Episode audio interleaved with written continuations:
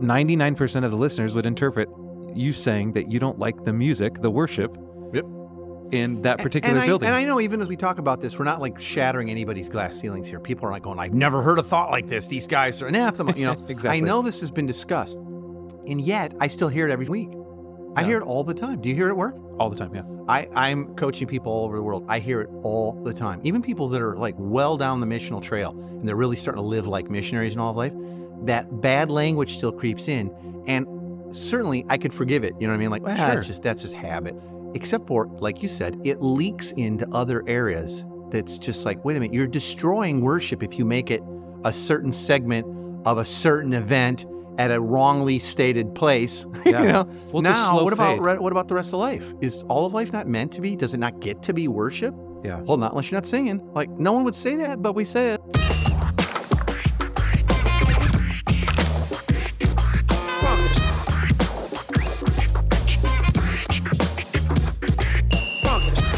Welcome to the Everyday Disciple podcast, where you'll learn how to live with greater intentionality and an integrated faith that naturally fits into every area of life. In other words, discipleship as a lifestyle. This is the stuff your parents, pastors, and seminary professors probably forgot to tell you.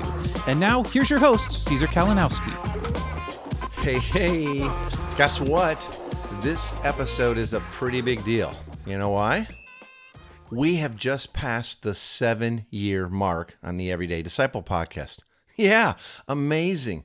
An episode every week on Monday for seven years. What a journey we've all been on. And if you've been with us from the beginning, thank you. Keep listening. Keep sharing the podcast with others. And if you're a newer listener, well, welcome. Dive in, dig deep. There are hundreds of episodes covering the widest range of topics and how the gospel speaks into all of them. It's all a part of life in the kingdom now, and in particular, living a lifestyle of discipleship. Awesome. Now, speaking of that, did you get registered yet for the upcoming Discipleship as a Lifestyle live virtual workshop? I'm going deep, going heavy into a whole lot of stuff, and I want you to be able to join us. Let me just quickly tell you a little bit about what's going on, and I know you're going to want to be a part of that. I'm going to be teaching some of the most powerful and popular trainings that we do with the folks that we coach in Everyday Disciple Makers. And I want to set that foundation to get you on the road to a lifestyle of discipleship right away. And so what we're going to do is we've broken it up into three major pieces. I'll be teaching through each of them with loads of Q&A in between. The first one is discipleship starts at hello training, okay? And you'll learn a practical working understanding of discipleship that's going to change how you see all of it, how you see evangelism, how you see what discipleship's really all about, and it's going to take a ton of the pressure off and give you some actionable handles right away. Then we'll do a bunch of Q&A and then I'm going to get into building relational trust training and you'll learn how Jesus moved his disciples from being sort of onlookers and kind of curious and what's up with that to active disciples who went on to make more disciples. How do you build that level of trust that people will start to change their lives and their patterns? That that's what we're going to get into. And again, you're going to have some immediate actionable stuff to do either during the workshop or immediately right after. I promise you, you really will. People we coach, they flip out on this training. And then third, we'll look at discipleship that fits every day, everyday life. And we talk about that a lot in different ways here on the show. I'm going to give you sort of my premier level training on how to move discipleship out of the classroom and into the rhythms of life that you already live with your family, friends, friends from church, and all of that. Now, there's going to be worksheets and there's a bunch of bonus videos that I'm going to send you as well as the replay. So the whole thing is a pretty cranking, amazing thing. It's only $37, but I even still will say, hey, I'm going to put a guarantee on it. If you do the training, you go like, man, that's nothing new, or man, that didn't help me, or whatever. Just drop me an email and I'll take care of you. All right. Not a big deal. I, I don't want anybody not getting involved because they think that, oh man, I got ripped off. all right. So I hope you'll join me for that. It's uh, going to be amazing. I'm very, very excited about it. You can get registered right away by going to everydaydisciple.com forward slash lifestyle. Take good care of you. So, okay, now today we're going a bit rogue with the episode's title Why Jesus Wants Us to Stop Going to Church. Okay, before you get freaked out or you think we're getting on a soapbox, just keep listening. Why don't we unpack it for a few minutes where we're headed? We're going to convince you to stop going to church. Wouldn't that just be great? Like everyone will just line up, we'll pick it. Well, you can go to our site, download like templates for signs. Stop going to church. God hates church. You know?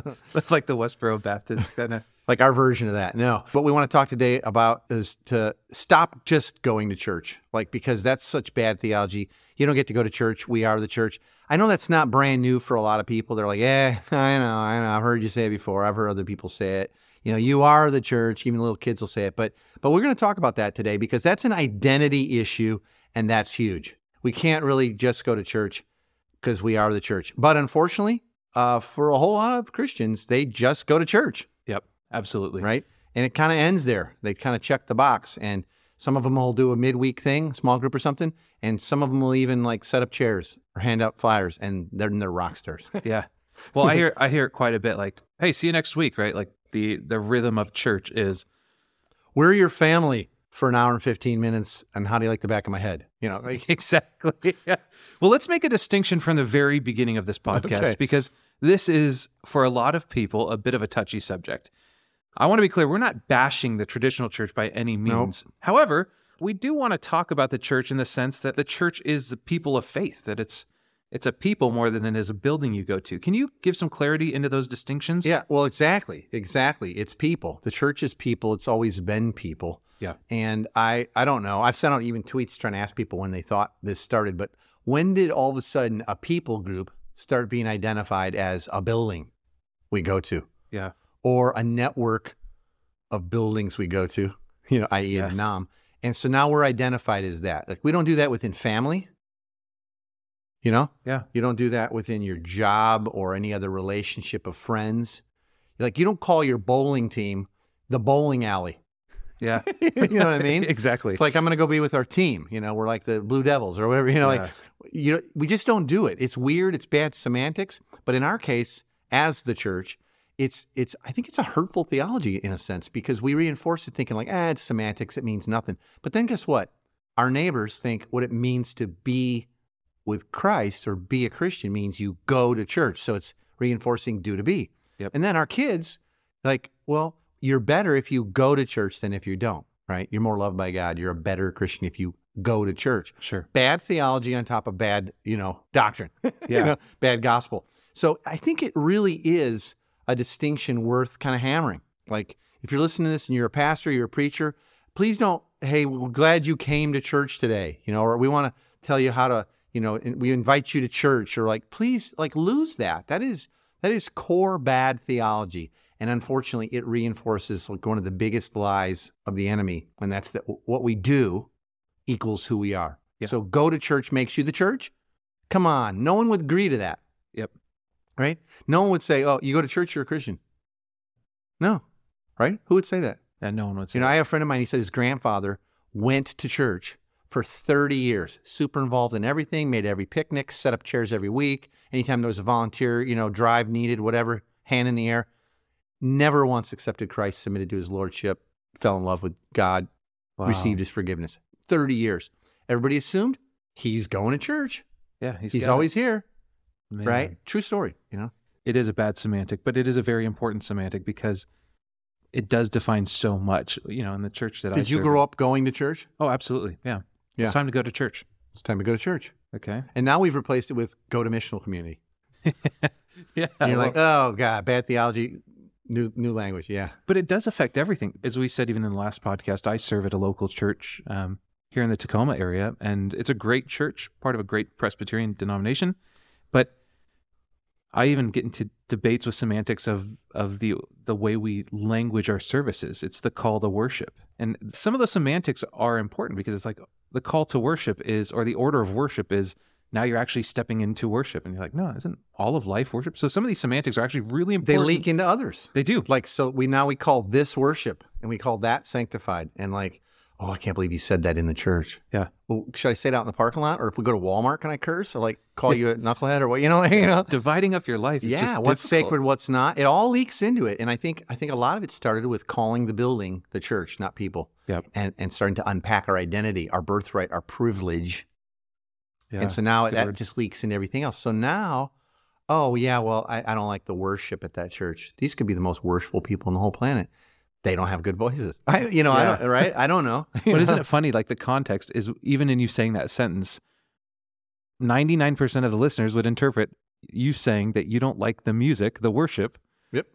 in that particular and I, building. And I know even as we talk about this, we're not like shattering anybody's glass ceilings here. People are like going, I've never heard a thought like this. These guys are anathema. You know, Exactly. I know this has been discussed. And yet I still hear it every freaking week. I hear it all the time. Do you hear it at work? All the time, yeah. I, I'm coaching people all over the world. I hear it all the time. Even people that are like well down the missional trail and they're really starting to live like missionaries in all of life, that bad language still creeps in. And certainly I could forgive it. You know what I mean? Like, ah, well, Sure. that's just that's just habit, you know? Except for, like you said, it leaks into other areas that's just like, wait a minute, you're destroying worship if you make it a certain segment of a certain event at a wrongly stated place. Yeah. you know? Well, now, what about fade. what about the rest of life? Is all of life not meant to be? Does it not get to be worship? Yeah. Well, not unless you're not singing. Like no one would say that, but we say it. You know. Yeah. It, it's a slow fade how it, it- the language changes everything. And over time, me and my wife go back and forth because she's like, oh, you're, you're harping on the same thing over and over. So leaders, please unite. Like starting this week, tell people uh, you, if you came here this week, we're glad you're hanging out with the family.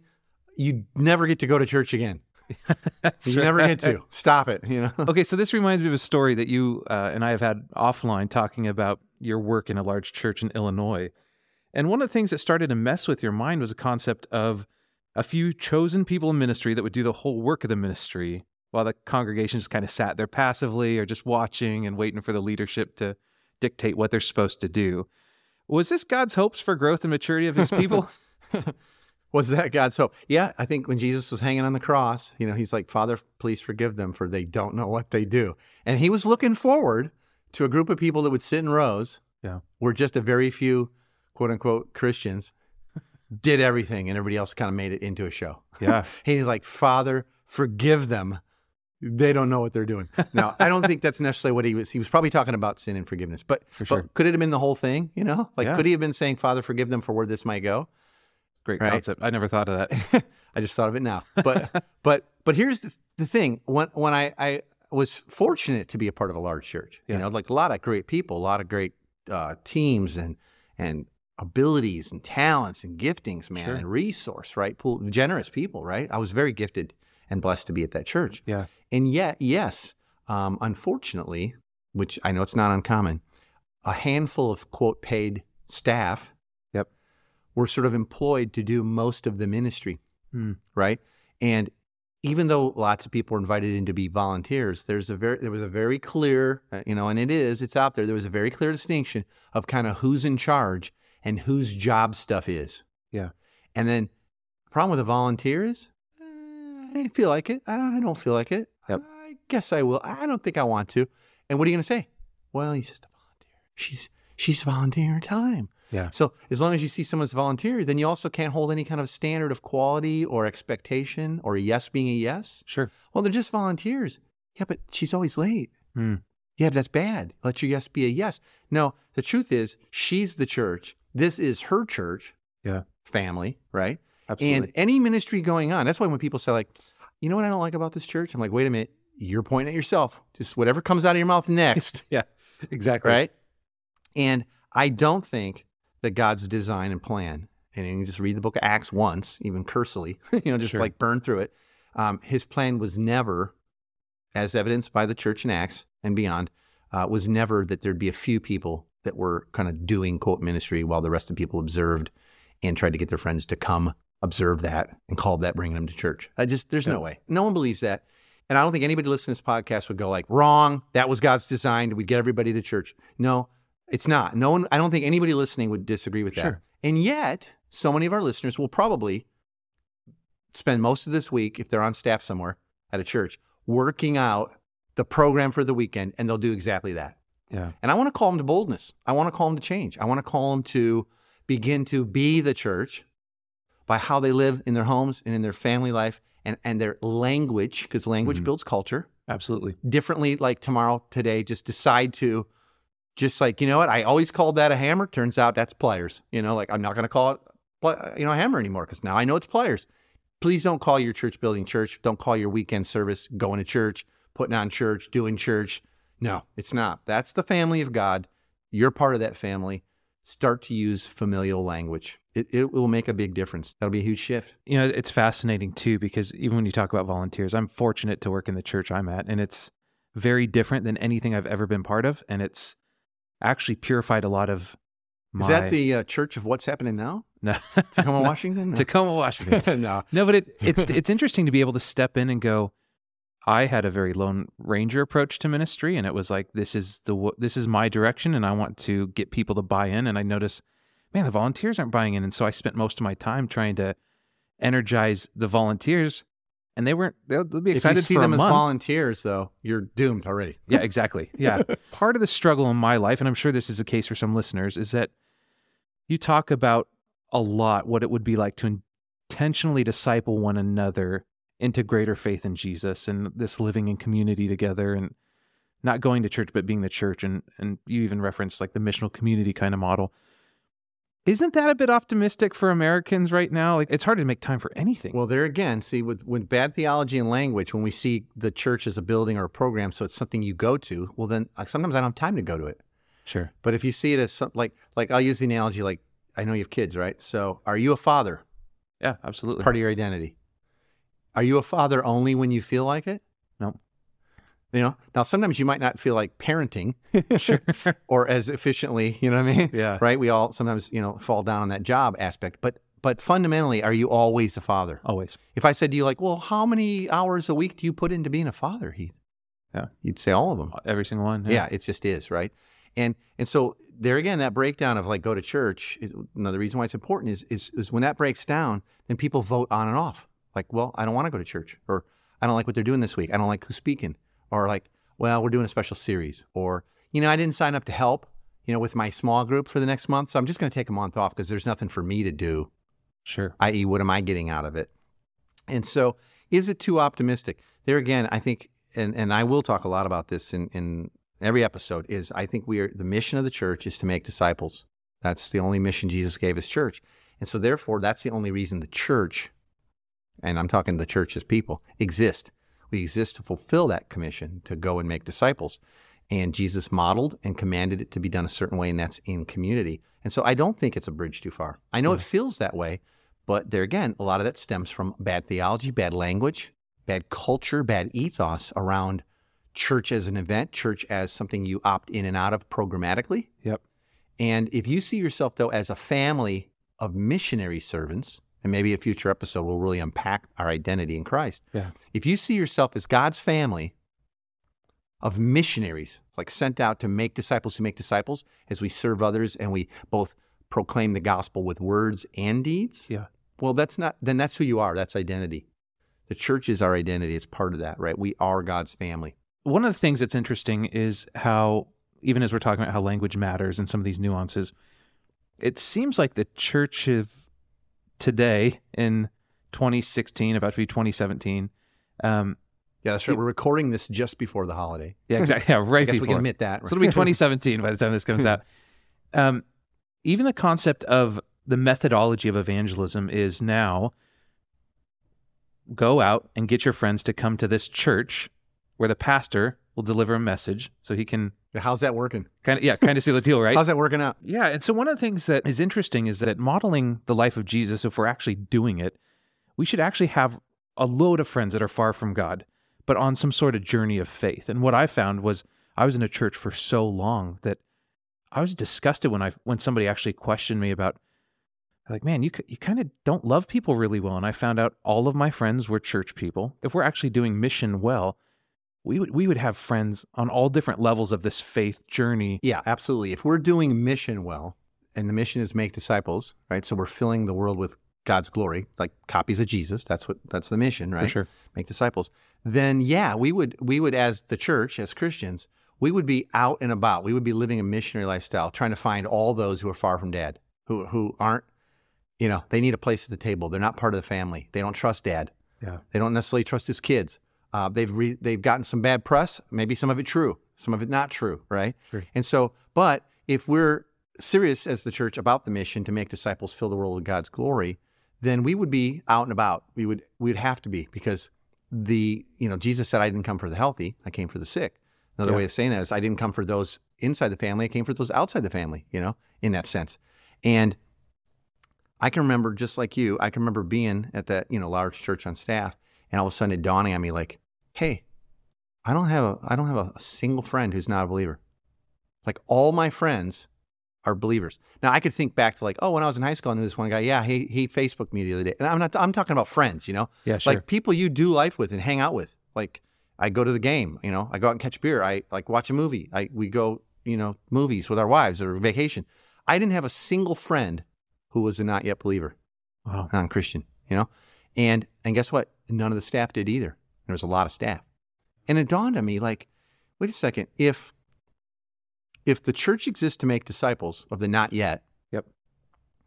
and we're blessed to get to lead th- this family as older brothers and sisters, like be staff or even just leadership, doesn't matter if you're paid Sure. or not.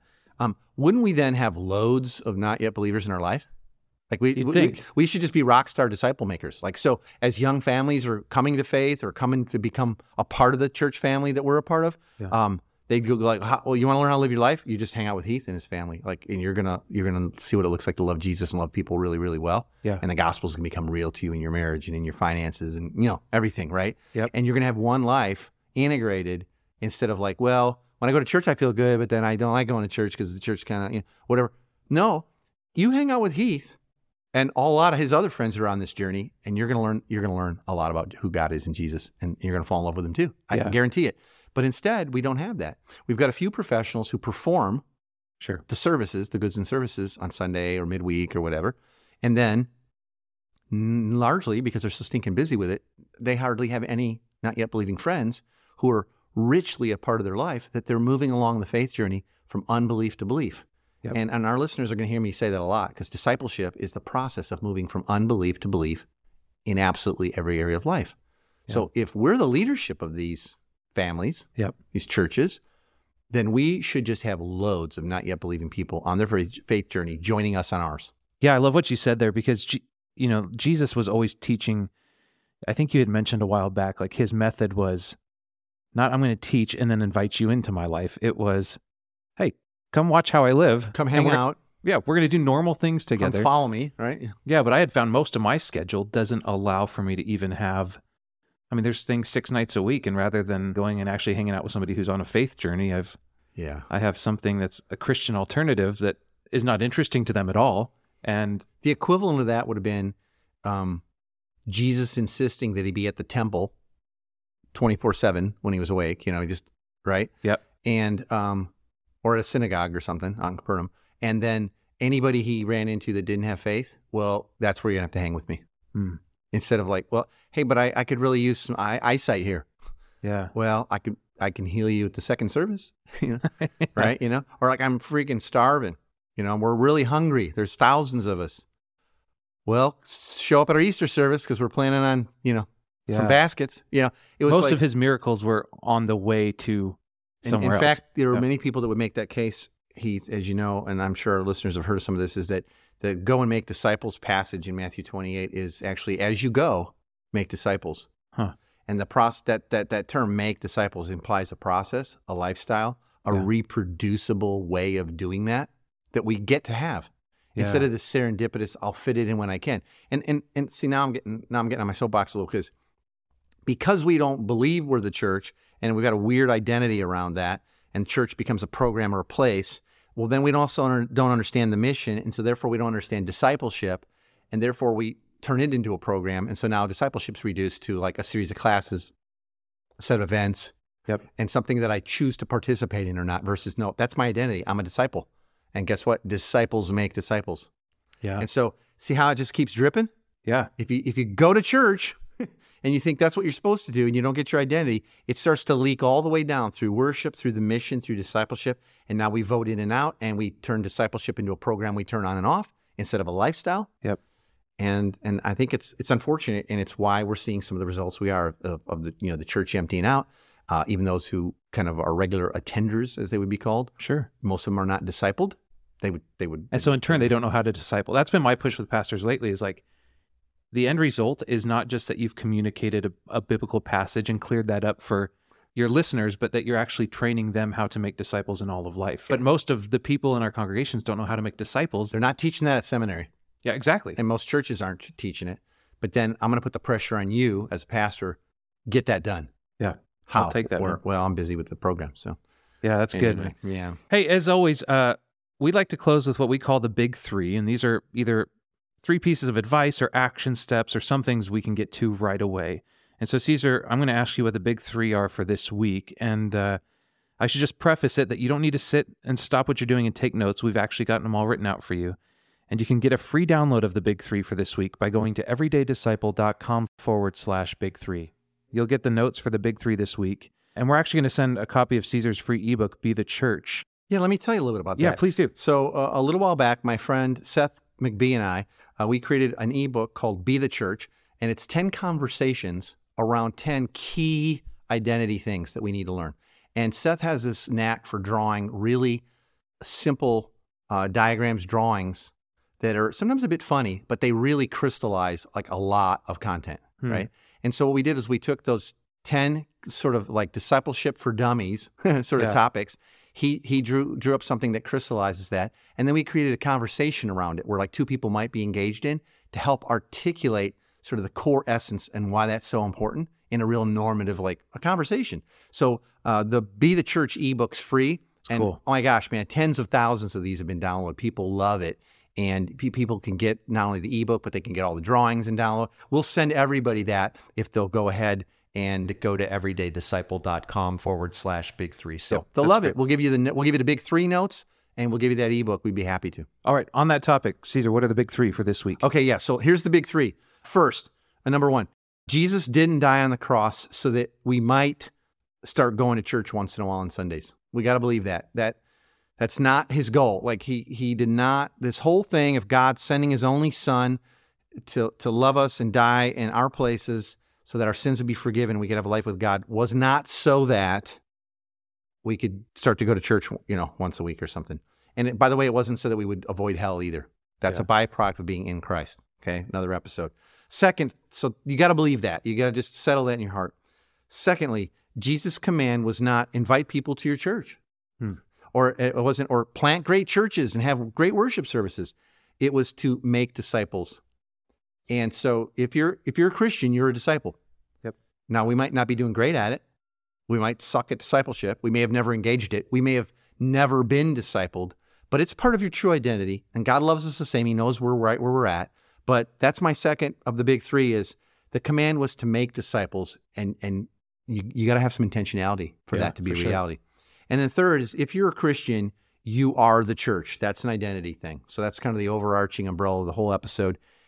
If you're a Christian, you are the church, you are a disciple. That's an identity thing. It's true of you, and it is your mission to make disciples. And so that little simple thing, the takeaway is stop going to church, stop calling it going to church, stop telling your kids we got to go to church. Break that language and start to embrace the identity of family. Helpful, right? Our gospel identity leads to how we live, not the other way around. And that's the most natural and free way to be. I hope today's episode helps you with that. Now, don't forget to join me for our upcoming Discipleship as a Lifestyle live virtual workshop.